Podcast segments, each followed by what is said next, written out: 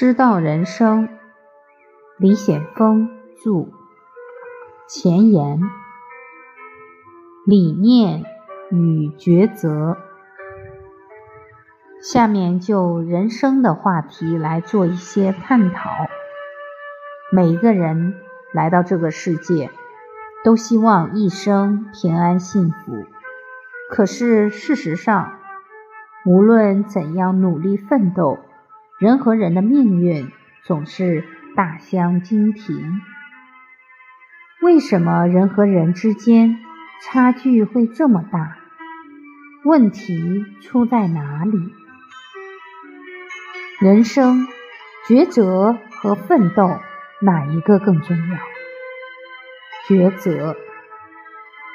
人生其实就是一个又一个抉择的过程。择师，择偶，择友，择业，而每一次选择，形成了生命每一个转折点。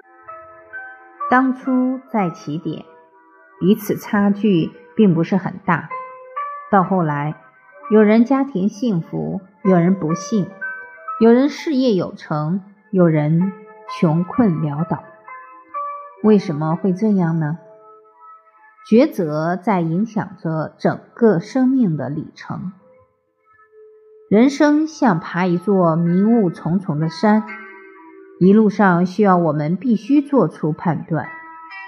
为什么同样的事情，人和人的抉择差别会这么大？当下，什么在影响着我们的抉择？我们内在所秉持的理念。我们来看一幅图，改变理念的秘方。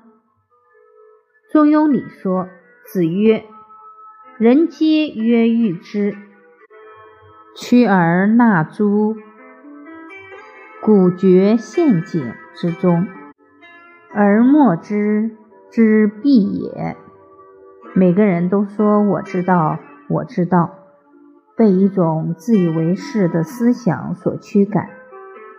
那株古蕨陷阱，古蕨陷阱是什么呢？是捕鸟的笼子，捕鱼的网，捕兽的坑，而不知道回避。人们在理念世界里自欺欺人，给自己挖了个大坑，却不知道如何应对。哪个人不向往自由？哪个人不向往尊严？哪个人不向往幸福呢？那怎么能从我认为的世界里一步一步的走出来？用什么去重新校正我们的理念？这里给大家推荐一个好方法。这个方法有一个前提，我们一定要接受这样的观点。我们每一个人都有我认为的世界存在，同时这三个字后面一定遮着三个字“不知道”。在整个人类历史长河中，我们是渺小的，我们的智慧是不足的。当下的所谓很多理念，只是我认为，能承认这一点，才能去洞察自己的错误。迈开前进的脚步。我认为理有错有对，用什么来校正？我们把它走向三种认为：第一个，圣贤经典认为；第二个，历史实践认为；第三个，客观规律认为。如果我们整个理念是基于这样来构建时，这种人生好不好？基于什么呢？圣贤经典、历史实践、客观规律，按照这个去选择，无论事业还是家庭，每当人生遇到重大决策时，看一看经典如何说，历史怎样记载，以此作为参照，不断的自我校正。平时读经典，每读一次都非常的汗颜，越读越发现自己的无知，有时会感叹。如果从小就学经典，就按照经典去做，这样人生多美好啊！过去的路是怎么走的？全是自以为是啊！做错了自己还根本不知道，总认为是别人的错，自己运气不好，经常抱怨。想想真可笑，自己对客观规律了解太少了。古人把经典留给我们是做什么的？经典不是普通的文字，经典是古人的人生经验，是古人画出的人生路线图。参照这样的理念，我们就可以走出像古人一样平坦的幸福的人生大道。比如家道传承，古代有传承三百年以上的成功家族。如果我们把这样的家道文化继承下来，又何须从头摸索、到处碰壁呢？历史是一本大书，值得我们去读。人生宝贵，不能拿来做实验。我们读历史、学经典，是为了改善我们自己的人生。它首先改善了我们的理念世界，让我们的思考更客观。然后用这个帮助我们做出正确的抉择。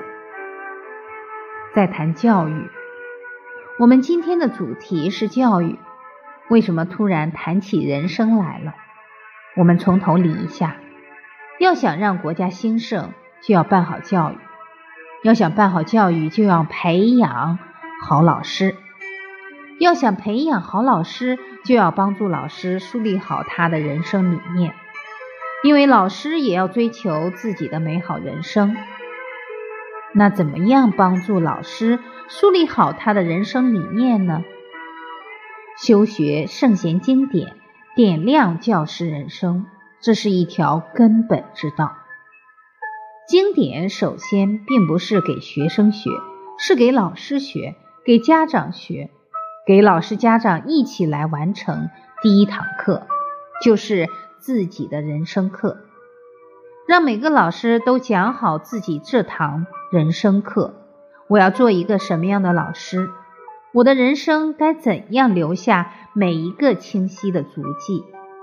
我们关注师道，当师道能够建立，师德并不难。一个真正明理的人，需要别人来要求吗？所以，师德的背后是什么？是一个老师客观理性的人生观，是他对自己人生最深刻的思考。有道才能有德，这个道在哪里？在中国的历史经典中，百年大计，教育为本；教育大计，教师为本；教师大计，师德为本；师德大计。师道为本。